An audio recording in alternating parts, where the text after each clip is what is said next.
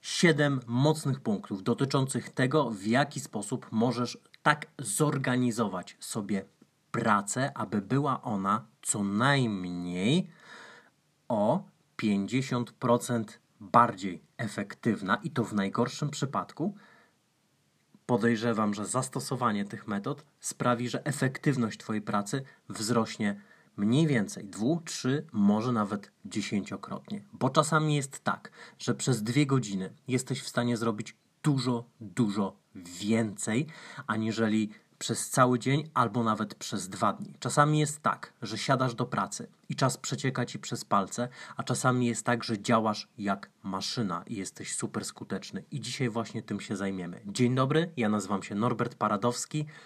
Jestem twórcą i założycielem bloga lenistwokontrolowane.pl i witam Cię serdecznie w podcaście Szkoła Determinacji. Siedem punktów. Jak zwykle będzie konkretne mięsiwo. Jak zwykle będą strategie do, do natychmiastowego wdrożenia.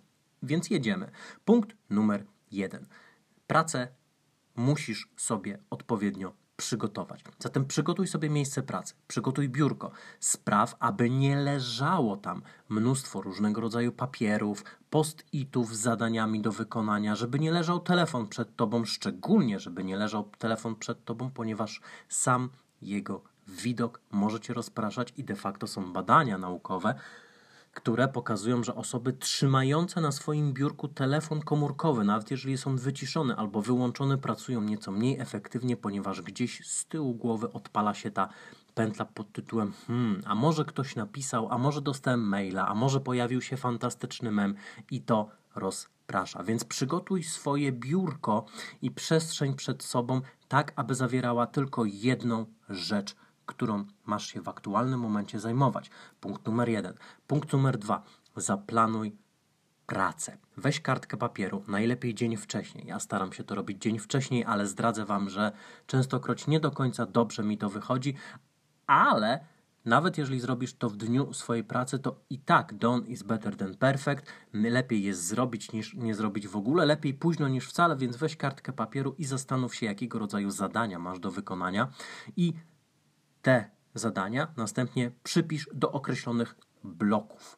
Jeżeli masz odpisywanie na maile, to dobrze jest odpisywanie na maile i tworzenie jakiegoś rodzaju rzeczy tekstowych umieścić w jednym bloku pracy, a w innym bloku pracy na przykład rozmowy z klientami czy też spotkania, ponieważ są to zupełnie różne aktywności dla Twojego mózgu i łatwiej mu będzie wykorzystać pełnię Twojego potencjału w momencie, w którym tworzysz blok jeden skupionej i tak zwanej głębokiej pracy. Swoją drogą bardzo, ale to bardzo mocno polecam książkę pana Newporta Praca głęboka, książka do przeczytania, zrozumienia i głębokiego wdrożenia. Wdrożenie chociaż części koncepcji pracy głębokiej może Twoją pracę absolutnie zrewolucjonizować. Więc punkt drugi to jest planowanie zadań. Zaplanuj zadania. Punkt trzeci to zajmij się priorytetem, czyli zadaj sobie pytanie, ok, jaki jest najlepszy możliwy sposób wykorzystania czasu przeze mnie w tym momencie, jakie jest teraz najważniejsze zadanie i zajmij się tym konkretnym najważniejszym zadaniem.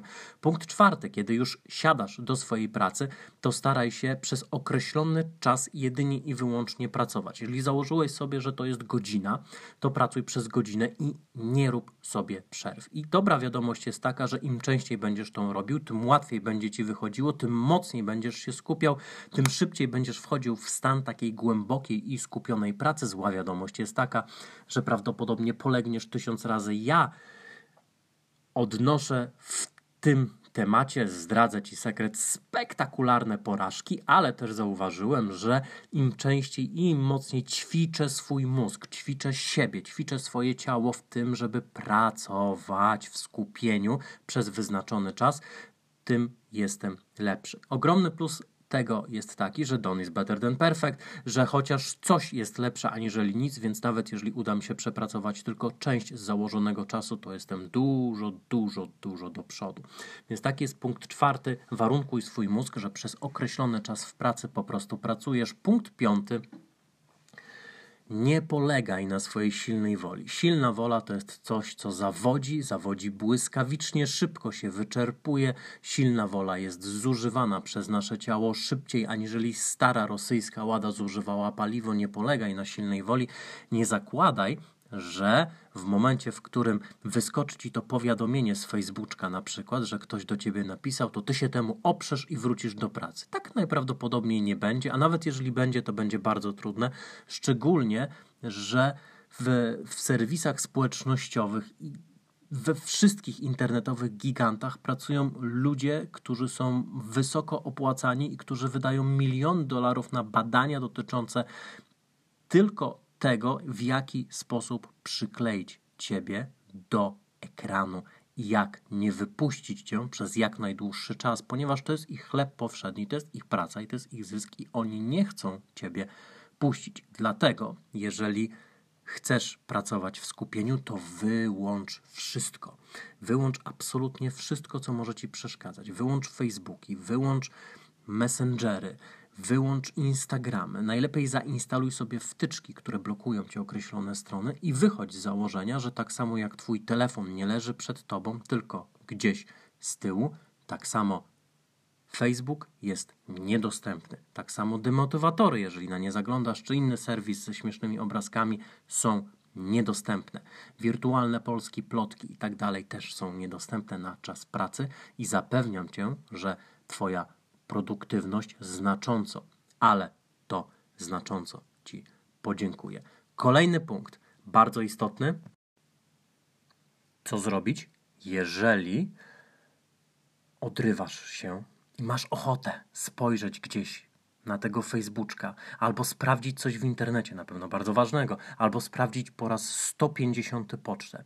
W takiej sytuacji może ci się wydawać, że po prostu potrzebujesz się oderwać, więc zapewnij sobie mniej atrakcyjną alternatywę. Wyjdź z założenia, że albo pracujesz, albo nie robisz nic. Możesz sobie zrobić dowolną ilość przerw, przerywników, rozproszeń uwagi pod jednym warunkiem: nie robisz nic. Patrzysz się w ścianę, patrzysz się przed siebie i sta- stojąc przed tego rodzaju alternatywą, zapewniam cię, że staniesz się dużo, ale to dużo, ale to dużo, ale to dużo bardziej produktywny, dlatego że mózg nie znosi nienawidzi wręcz nudy, a więc w momencie, w którym będziesz miał do wyboru albo wykonywanie nudnego zadania, albo jeszcze większą nudę w postaci patrzenia się w ścianę, to po kilku sesjach patrzenia się w ścianę stwierdzisz, że kurczę, to zadanie to wcale nie jest takie nudne, jak mi się wydawało i właściwie to jest całkiem interesujące. Jeżeli będziesz miał poblokowane różnego rodzaju strony rozpraszające, to automatycznie taką alternatywę łatwiej będzie Ci wdrożyć. I ostatni punkt, który ja nazywam swego rodzaju kołem ratunkowym. W czym rzecz? Chodzi o to, że te wszystkie metody mogą nie zadziałać. Te wszystkie metody mogą działać doskonale, kiedy masz dobry dzień, mogą działać średnio, kiedy masz dzień gorszy, mogą być łatwiejsze i trudniejsze w zależności od tego, ile masz zadań, jakie masz priorytety, jakiego rodzaju rzeczy nad tobą wiszą, ile masz stresu, co się dzieje w twoim życiu prywatnym tak i tak dalej. Mogą być na początku trudniejsze do wdrożenia, później może być ci trochę łatwiej, ale coś może się wydarzyć i znowu może być trochę trudniej i tak dalej. Może być tak, że masz dzień, w którym choć bardzo chcesz i bardzo planujesz, to jednak nie włączyłeś wtyczek blokujących i zerkasz ciągle na te serwisy serwisy społecznościowe. Może być tak, że nie możesz się skupić, że siadasz i po, po prostu nie idzie ci i co chwila mówisz sobie, a teraz to się skupię, ale co chwila się rozpraszasz i co wtedy zrobić? Wtedy skorzystaj z koła ratunkowego, które ja ostatnimi czasy postanowiłem zacząć wdrażać do swojego życia i zapewniam, działa bardzo fajnie. Koło ratunkowe jest następujące. Chodzi o to, żeby zresetować siebie i swoje środowisko. A więc wyłącz komputer, odejdź od biurka, pójdź sobie na krótki, kilkuminutowy spacer. Możesz się przespacerować po firmie, możesz wyjść na chwilę przed firmę, odetchnąć świeżym powietrzem i wróć z powrotem do swojego miejsca pracy w taki sposób, w jaki do niego przychodzisz, kiedy jest początek dnia i kiedy ów dzień zaczynasz. Dobrze, jeżeli na przykład jest chłodniej, tak jak teraz, to doskonale, jeżeli założysz kurtkę, założysz sobie buty i wyjdziesz się przejść, a później wrócisz tak, jakbyś dopiero co wchodził do pracy. Zdejmujesz kurtkę, siadasz przed swoim komputerem, włączasz, bo wcześniej go wyłączyłeś, logujesz się i zaczynasz pracę tak, jak właśnie byś zaczynał dzień. To swoisty reset i czasami jest tak, że czas potrafi nam przeciekać przez palce, że się rozpraszamy i że próbujemy wrócić do tej pracy, ale ciągle nam się nie udaje, a kiedy stosujemy reset, to bum, nagle się okazuje, że jest tak, jakbyśmy zaczęli nowy dzień, albo przynajmniej trochę tak, jakbyśmy zaczęli nowy dzień. Jesteś bardziej skupiony, bardziej produktywny i dużo łatwiej wdrożyć ci te zasady.